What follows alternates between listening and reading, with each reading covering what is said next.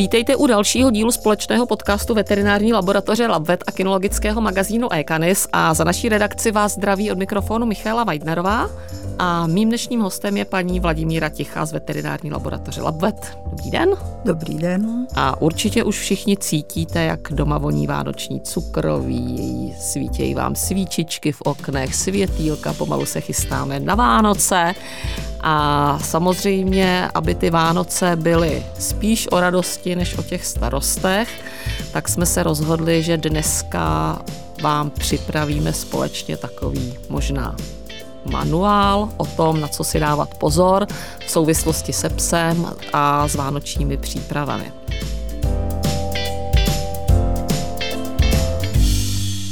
Já bych jako začala asi v podstatě takovým tím tématem jako těch dietních chyb nebo prostě co do misky toho pejska jako v žádném případě nepatří a na co si prostě při těch vánočních přípravách dát pozor hlavně.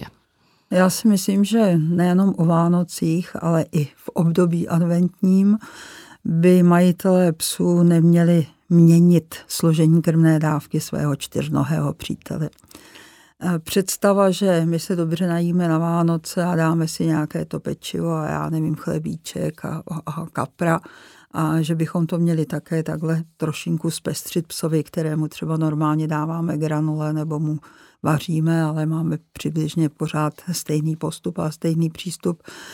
Tohle bychom dělat neměli. Ten pes žádné zpestření nepotřebuje a tím, že my zatížíme jeho zažívací trakt něčím jiným, tak si můžeme udělat nepříjemnost sobě i jemu takový průjem na štědrý den, kdy čekáte návštěvu nebo na boží hod čekáte návštěvu, že přijde tchýně a, a ze psa to není lejno klasické, ale úplně a je to jiný. voda a lítá to všude, prostě to není asi to nejlepší a určitě to nesvědčí tomu psovi. Takže prosím pěkně, normální strava pro psa by měla být i o Vánocích. A jestli mu chceme udělat radost, protože známe naše psy, víme, co jim všechno voní a, a jak dokáží loudit, tak prosím všeho s mírou. Hmm.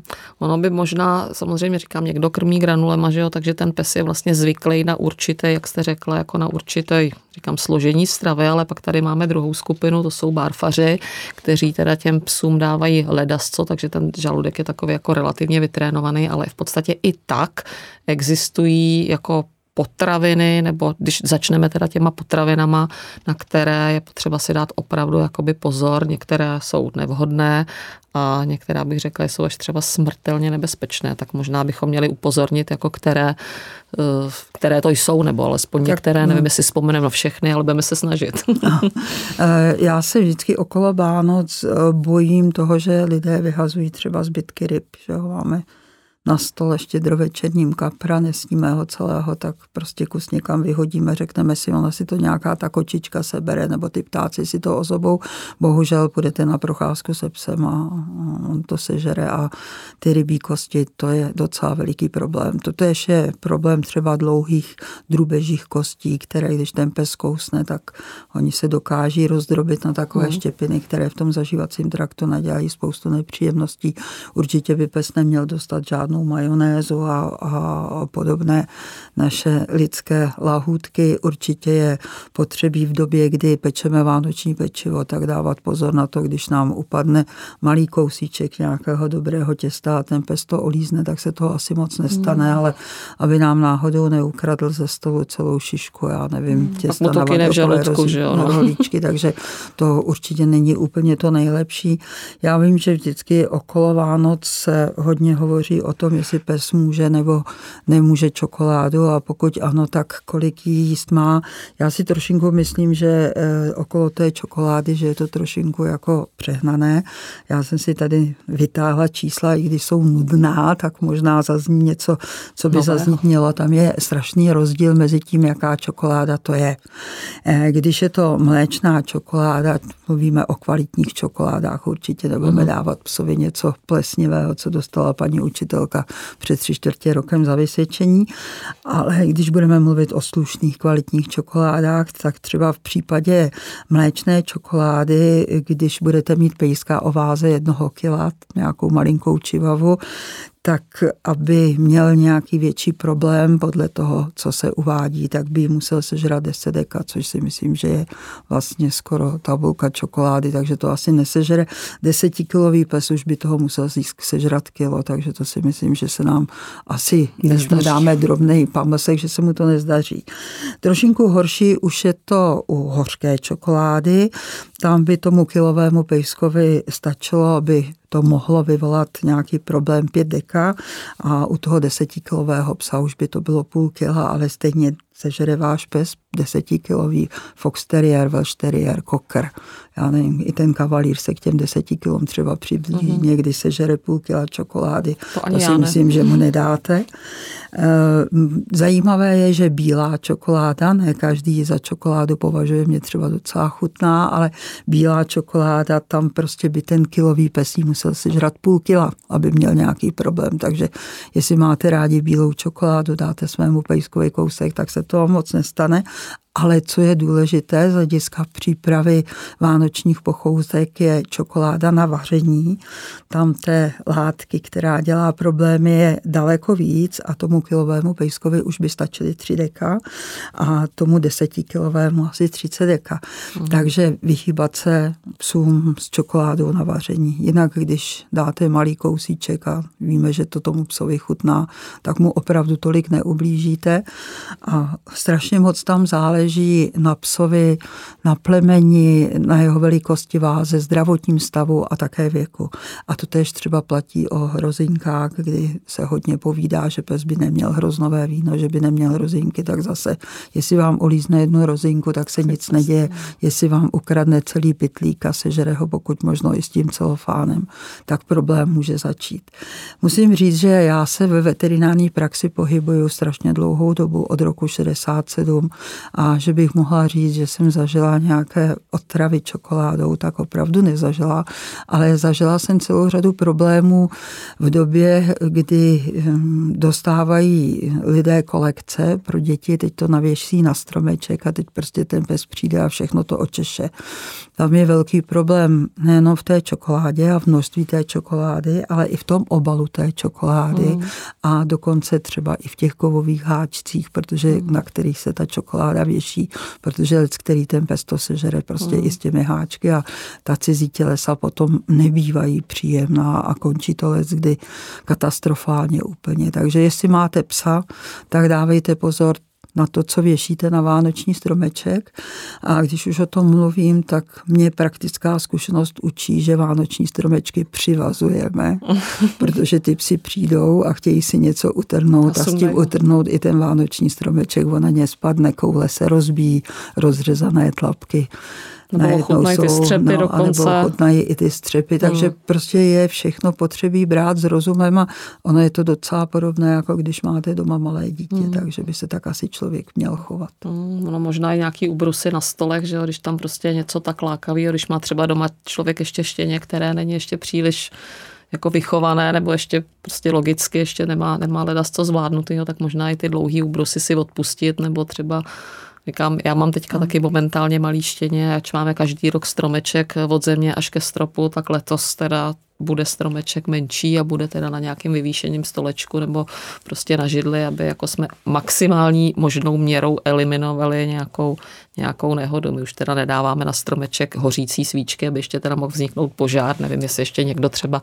to takhle má, takovou tu tradiční výzdobu, ale tam na to asi taky dávat pozor. No, a musím říct, že i s tím vychovaným psem je to někdy dost složité, protože pamatuju doby, kdy jsme měli malé děti a když jsme chtěli jít s mužem třeba do kina, tak jsme museli si sehnat hlídání. Chodila hlídat nejčastěji moje maminka a naše čuba, jmenovala se Monika, Lejklentka to byla, která byla jinak velmi slušně vychovaná a bývala by si nevzala ze stolu nic, tak v okamžiku, kdy tam pro ní byl relativně cizí člověk, ona mámu znala, že jo, dobře mm. ji znala, bydleli jsme v jednom domě, ale prostě pro ní to byl v tom bytě element, který by tam být neměl a když tam bylo něco dobrého, tak nedej pán Bůh, aby to ten cizí element třeba snědl. Takže to ta čuba radši sežrala, ukradla nebo někde zahrabala. Já vím, že jsem mm. upekla jednou perník ve tvaru ryby a šli jsme do kina, jsme se vrátili domů a já jsem si říkala, když ta máma ten perník chtěla jíst, tak proč nám nenechala aspoň kousek Kous. na snídani. Pak mě bylo divný, že tam nejsou ani drobečky, sežrala to samozřejmě ta čuba. Že jo. Takže i nad takovými věcmi je prostě potřebí hmm. přemýšlet a člověk by měl vědět, jakého psa má hmm. a čeho je ten pes schopný a čemu se tedy vyvarovat. Máte pravdu, mě vlastně ještě teďka při téhle příležitosti napadá, teda kromě toho štěněte mám doma i dospělou fenu velkého plemene, dlouhosrstou fenu, která samozřejmě radostně mrská ocáskem kolem, kolem stromečku každým rokem a na ocase potom jako samozřejmě nejenom, že by ho teda mohla schodit tím ocasem, ale pak samozřejmě tam má zapíchaný různý ozdoby, že jo, nějaký takový, tak říkám, je, je velká, nikdy se nic jakoby nestalo, ale říkám, asi i vlastně na tohleto, na tohleto dbát, no. Určitě a um, myslím si, že by člověk měl přemýšlet i nad tím, jaké dárky kupuje svému psovi, protože mm-hmm vidíme to, že No, Opatřování dárku je pro ty psy to nejdůležitější, takže bychom měli přemýšlet nad tím, co ten pejsek eh, dobře zvládne. A pokud máme nějakého temperamentnějšího teriéra, tak bychom taky měli počítat s tím, že je schopen to rozkousat a spolknout třeba to pískátko z toho, z čehož bývají taky potom zdravotní mm. problémy. Takže vybírat dárky pro psy opatrně a máme-li menší děti, tak je taky potřebí přemýšlet nad tím, jaké dárky dostanou děti a co na to bude říkat ten pes, protože je různá taková ta hýbající se zvířátka, dneska módní japonští psíci a tak, můžou toho našeho psa vyprovokovat k tomu, že i na tu hračku třeba zaútočí a ne. pak se může stát zase, když je to pes v afektu, že se prostě s dítětem o tu hračku přetahuje, může dojít k poranění jak psa, tak dítěte, mm. tak k rozbití hračky. Takže nad takovými věcmi bychom měli přemýšlet. Tím nechci říct, že nemáme dětem kupovat mechanické hračky, určitě se jim moc líbí, ale měli bychom přitom dávat pozor na psy. Mm. A Vím, že mluvíme o Vánocích a že by to mělo být období radostné, ale by bylo, no. jeden velký problém, eh, který způsobil kříženec Dobrmana a Labradora, byl z toho, že dvouletá holčička měla takovou tu dřevěnou kachničku na kolečkách. Ta kolečka skřípala a toho psa to vyprovokovalo, zaútočil na to a přitom smetl i tu holčičku. Došlo tam k nepříjemnému poranění, takže to je taková praktická zkušenost a přitom si vůbec nemyslím, že by ten pes býval chtěl tomu dítěti ublížit. Ne, hmm. jeho vyprovokovala ta pískající hračka. Prostě schoda špatných náhod, no, to, máte prav, to máte pravdu. No možná přesně jako i takový ty hračky, různý ty bubínky a hudební nástroje rádoby pro děti, který vlastně tahají za uši i tak trošku třeba toho rozpělého, tak to by asi to, o čem, o čem mluvíte. No.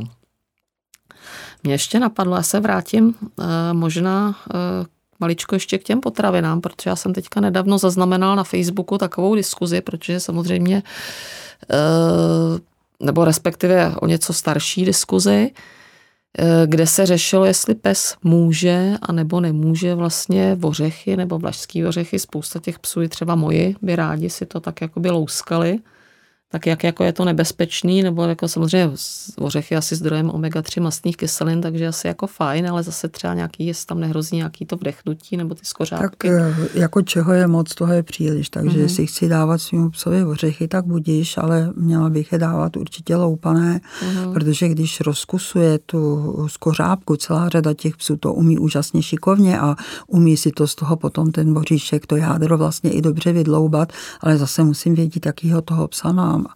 A jestli on si s tou skořápkou nebo s tím oříškem vydloubne kus té skořápky a víte, jak ty skořápky dokáží být ostré mm-hmm. a mhm. dokáže to sežrat, tak může být potom zdravotní problém. Takže mm-hmm. já, i když to vypadá moc hezky, že ten pes si ty oříšky jak si louská, máme ho za louskáčka, jako, jako, jako marfuška, tak já bych to psům teda nenechala mm-hmm. dělat. Bála bych se. Mm-hmm. Máme stejný názor. A mě v podstatě, jako sice třeba se to netýká jakoby úplně Vánoc, ale k tématu to určitě taky patří, protože je to záležitost celoroční a to jsou léky nebo lidské léky. No to je vždycky veliký problém, na tím je potřebí tedy přemýšlet, kde mám ty léky uložené, aby se k tomu ten pes nemohl dostat. A takové to, že ráno si vyndám léky a dám si je na talíř, protože třeba beru léky, které se mají jíst po jídle, tak já si to připravím k tomu talíři a napřed snídám a pas polknu ty léky a já si to takhle připravím, dám si to třeba na konferenční stolek a jdu si zalít kávu nebo čaj a pes tam mezi tím zůstane a vidí, že mu tam něco extra voní a prostě zkusím šunky, zblajzne i ty léky, tak je to velká nepříjemnost. Takže na tohle to majitel psa musí opravdu mm. hodně dbát. Mm. A já si myslím, mě napadá vlastně ještě jakoby jedna věc, která se pojí vlastně hlavně k zimnímu období a možná teda spousta lidí ani nevědí, neví vlastně jako jak nebezpečný to je a třeba je to ani jakoby nenapadne, protože to není potravina, ale to je nemrznoustý směs do ostřikovačů a to si teda myslím, že je obrovský problém. Ano, na to uhyne celá řada psů, strašně obtížně se to řeší, když k vám přijedou do ordinace a řeknou, on ráno, dopoledne, podívejte, jak je mu špatně, manžel měnil Fridex, tak na tohle to je potřebí dávat opravdu veliký pozor a pokud už to člověk teda mění, tak by měl okamžitě to použité zlikvidovat tak, aby se k tomu ten pes nemohl dostat. Mm.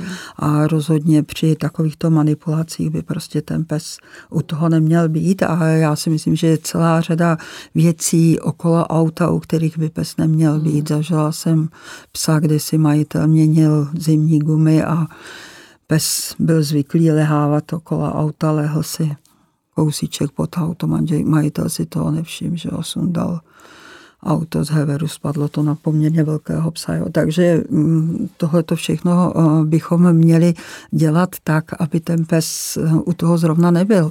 A to tež třeba platí o předvánočním úklidu, abychom se mhm. nestrefili jenom do pánů řidičů, ale taky do nás, dodám hospodyněk, protože celá řada těch čistících prostředků eh, příjmu jazyku ale a kožichu. i pánové, paní no, Tichá. U nás no, ne teda doma, jako jo, ale, ale to jako mají. to nesvědčí, že jo, tomu, tomu psímu organismu, tak na to na všechno bychom taky měli dávat pozor. A většinou na těch přípravcích, nebo mm, které nejsou úplně bezpečné, tak jsou tam takové ty emblémy, dávejte pozor na děti, tak bychom měli dávat pozor i na psy. Hmm. To, co nesnáší dítě, nesnáší i pes a naopak. Hmm. A když teda schrneme vlastně tyhle, ty, řekněme, říkejme tomu třeba dietní chyby, tak eh, někdy třeba, někdy třeba u té situace jsme, že teda víme, že ten pes jako něco pozdřel, takže, takže konáme. Ale může se stát něco i jako v podstatě v nestřeženém okamžiku, jak vlastně, nebo jak poznáme, že se vůbec jakoby něco děje, že ten pes jakoby není v pohodě a že třeba mohlo dojít k nějaké intoxikaci. Možná. Tak hm, já bych začala ze začátku, když teda vidíme, že ten pes něco sežral, co by sežrat určitě neměl a co by mu mohlo způsobit opravdu veliké zdravotní problémy, tak je i v moci nás lidí vyvolat u něj dávivý reflex. Používá se k tomu jedna ku jedné naředěný 3,5% kysličník obyčejný, mm. který většinou v těch rodinách je. A zase záleží na velikosti toho psa, mm. kolik mu to na to kolik toho do něj dostaneme. Mm-hmm. Dává se to buď injekční stříkačkou nebo prostě lžící, polivkovou lžící. A pokud ten pes nezačne okamžitě zvracet, tak se to dá zopakovat zhruba asi za půl hodiny a pak už je asi na místě teda sednout do auta nebo do tramvaje a odjet tam, kde mají službu a nechat mu dát nějaké emetikum. Tak to je, jak vyvolat u psa zvracení. Já jsem ještě slyšela, že, že funguje podobným způsobem naředěná hořčice a jedlá soda. Taky jsem to slyšela, ale nemám nikdy se to, teda. no, nemám to vyzkoušeno, takže okay. zatímco ten kysličník vyzkoušený uh-huh. mám, takže bych nerada radila něco, o čem uh-huh. nevím, jak to opravdu funguje. Takže to je, když potřebuji vyvolat zvracení.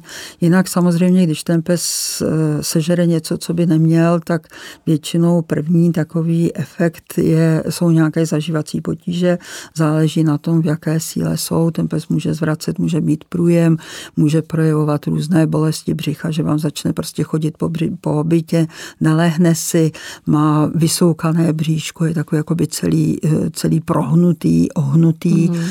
Jo, takže tohle to člověk vidí, samozřejmě pak záleží na míře nebo stupni těch příznaků, jestli to budeme řešit doma tím, že dostane nějakou hladovku k pití, že dostane slabý černý čaj, eh, že 24-hodinová hladovka mu určitě neublíží, pak můžeme začít nějakou dietou a to i u těch psů, kteří jsou běžně krmení granolemi, tak jako nějaká ta hodně rozvařená rýže nebo rozvařená rýže z mrkví nebo tak, že než člověk postupně nastoupí na eh, běžnou krvnou dávku. Samozřejmě, když ty příznaky jsou horší, větší, tak není od věci navštívit veterináře. Kdybychom určitě neměli čekat ani minutu, a to může být právě u toho Fridexu, že najednou vidíme jednak, že tomu psovi blednou sliznice, že mu blednou sliznice v mordě, že mu bledne spojivka, že se tam zdá být jako nějaká krevní ztráta někde, nebo kdy močí krev, kálí krev, zvrací krev, tak tam už je to opravdu na rychlý odborný zákrok. Ono je asi taky dobrý, aby ten majitel byl vlastně na takové situace připravený, ne, že by je vyhledával, ale prostě někdy sebepečlivější majitel prostě má slabou vteřinku nepozornosti, tak asi je dobrý, aby i třeba ti lidé měli neustále nějaký kontakt prostě na veterináře, který, nebo na nějaký pracoviště, které má službu i vlastně během těch svátků a přes ty Vánoce. Určitě, určitě. Hmm, hmm. A Tuším, mě... že existuje i nějaký takový program, který vám vyhledává hm, tu, hm, tu pomoc odbornou. Mluvilo se o tom, byla konference ochrana zvířat a welfare, nevím, jestli uh-huh. jste na to narazili, byla tam celá řada zajímavých článků, uh-huh. můžeme si o tom někdy jindy třeba popovídat, nebo zajímavých příspěvků a právě se tam mluvilo i tady o těch možnostech si uh-huh. přes internet vyhledat. No, je pravda, že, no, je třeba v pravda, že v Praze a ve středočeském kraji jezdí veterinární záchranná služba, jmenuje ano, se Petmedic, takže ano, ano, třeba ano, by to někomu takže, bylo jakoby jako užitečné.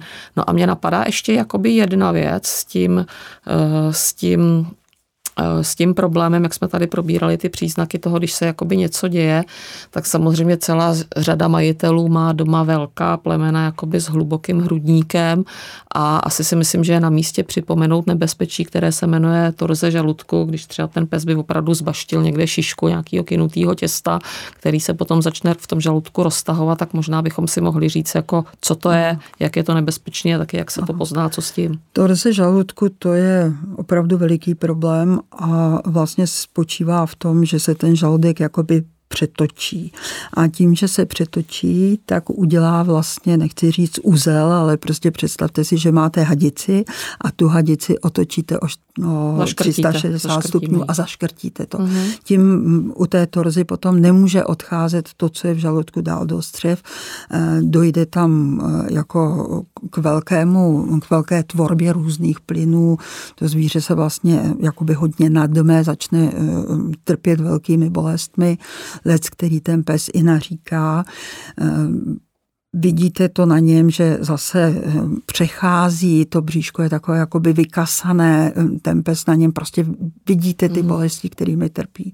Tam je nejhorší, že šance na nápravu je jedině v operaci a v té operaci, pokud je provedena do hodiny nebo do dvou hodin, tak ten pes má větší šanci na přežití, než mm-hmm. když tam přijedete, já nevím, za půl dne, tak už to většinou ten pes mm-hmm. asi nepřežije.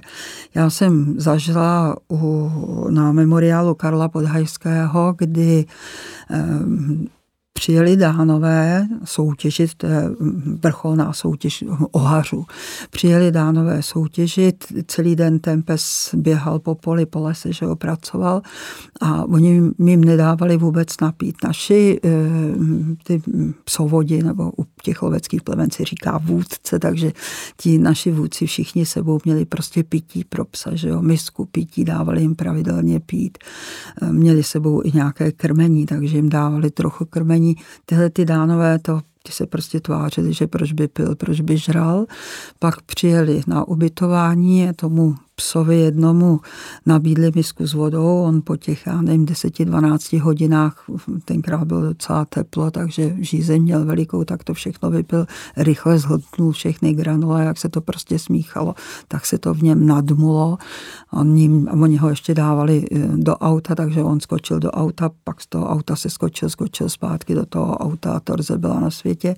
Teď my jsme to všichni viděli, tak jsme jim říkali, že prostě zavoláme veterináře, ten memoriál byl kousek kousek od Plzně, takže zavoláme do Plzně veterináře a oni to má čas a prosím vás, a co se děje a co si myslíte a, a dítě to pes, který co zvládne a to je přeci cvičený pes a ten to zvládne.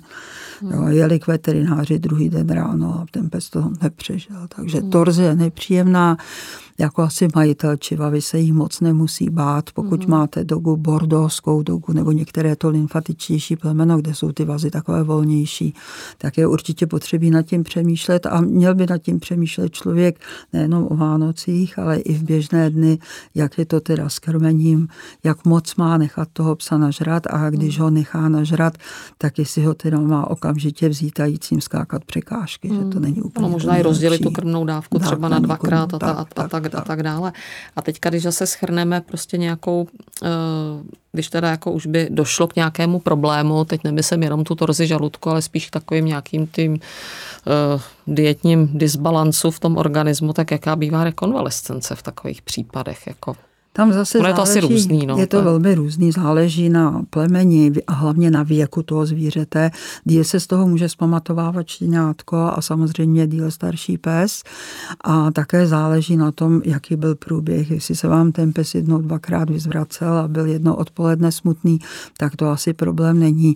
Pokud je to eh, jedinec, který měl opravdu závažné problémy a byly tam takové ty vodnaté profuzní průjmy, kdy se to zvíře odvodní, takže potřebí mu dávat třeba infuze, infuze hodně ho zavodňovat, tak tam pak bývá ta rekonvalescence delší a měl by s tím člověk jako počítat. A dneska mají e, lidé snahu a já tu snahu vítám toho svého pejska sebou všude brát. O Vánocích jsme doma na Silvestra, pojedeme na hory, jestli tomu psovi o Vánocích bude špatně, protože něco špatného sežral, nebo my jsme mu nevěnovali pozornost, jakou jsme měli a my ho potom vezmeme za tři, za čtyři dny na hory a budeme očekávat, že nás bude the 50 kilometrů doprovázet na běžkách, přeháním to, mm. by stačilo pět, tak ten pes k tomu nebude připraven. Takže mm. musíme počítat s tím, že nějakou dobu po těch zdravotních problémech prostě ten pes ty potíže může mít a hlavně, že jestli jednou bude mít nějakým způsobem narušené zažívání, budou problémy okolo toho zažívacího traktu, tak ono se to strašně rádo vrací. Mm. Takže asi člověk musí péči od toho psa věnovat věnovat pozornost, i když se nám ten pes už zdá být jako zdravý a v pořádku, tak aby se třeba nenapil ledové vody nebo abych zase nesežral něco, co by hmm. žrát zrovna nemusel. Hmm. No a když se tady bavíme o těch eh, nevhodných potravinách celou dobu, tak to pojďme otočit a pojďme zkusit jako dát nějaké doporučení, co naopak eh, pro ty psy je vhodné, že jo? protože spousta lidí jako si napeče cukroví pro sebe, no tak by ráda třeba napekla nějaké cukroví nebo něco takového, jako i pro toho pejska, aby prostě ti lidé měli takový pocit, že teda ten pes má taky nějaké Vánoce, tak jestli byste třeba měla nějaké typy? No, Mluvili jsme o čokoládě a ona existuje i speciální psí čokoláda, kterou můžete koupit a která vašemu psovi určitě neublíží, i když jí se žere víc než těch deset deka. Eh, celá řada lidí peče psí pamlsky, peče dost často z vloček a dost často s masem, takže mm-hmm. to tomu psovi opravdu chutná. No a samozřejmě slušné obchody, eh, v kterých jsou psí potřeby, eh, tohle to nabízejí a mm-hmm. takovým dobrým zvykem bývá, když jsou nějaké ty vánoční výstavy psů a celá řada těch klubů to dneska dělá, takže se tam psům připravují pamlsky mm-hmm. tady tohohle toho typu a myslím si, že na internetu a možná třeba i v časopise e-Canis, magazínu e-Canis najdete nějaký návod, co máte svému psovi upéct a jak postupovat. No to máte vlastně pravdu, vidíte, to mě vůbec nenapadlo. My tam máme rubriku, která se jmenuje Láska prochází žaludkem a tam no. je, jsou desítky receptů na všechno možné, takže se tam určitě no. podívejte podívejte. Ale jestli, já si myslím, že už se asi povídání o Vánocích e, blíží ke konci, ale já bych chtěla poprosit ještě o jednu věc.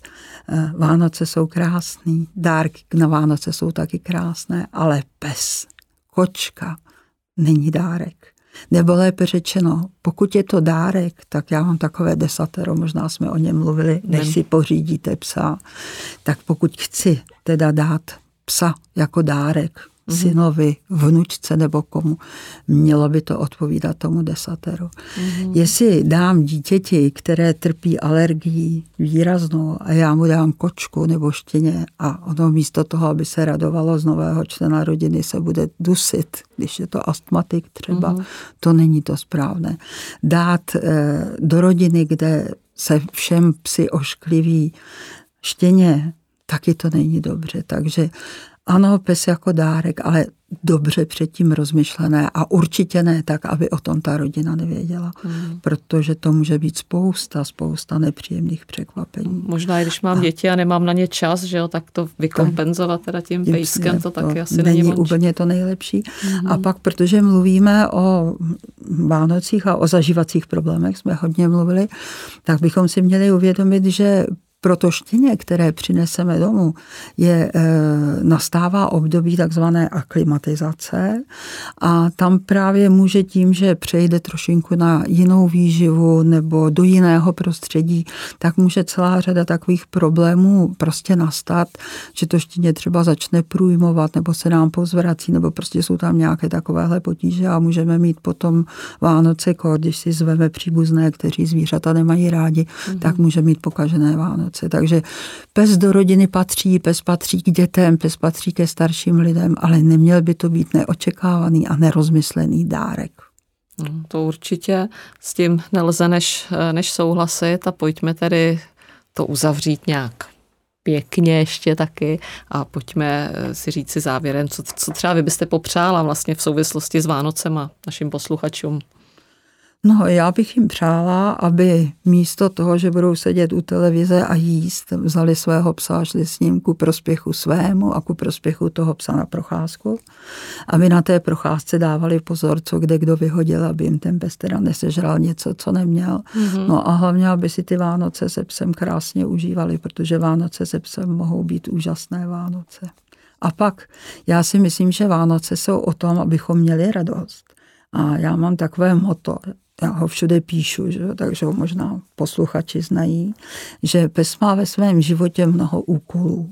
Tím nejdůležitějším je dělat svému člověku radost. Tak ať nám ty naše psy o těch Vánocích ty radost dělají, ale ať my jim k tomu dáme možnost. Hmm, to je krásné, já se k tomu dovolím připojit.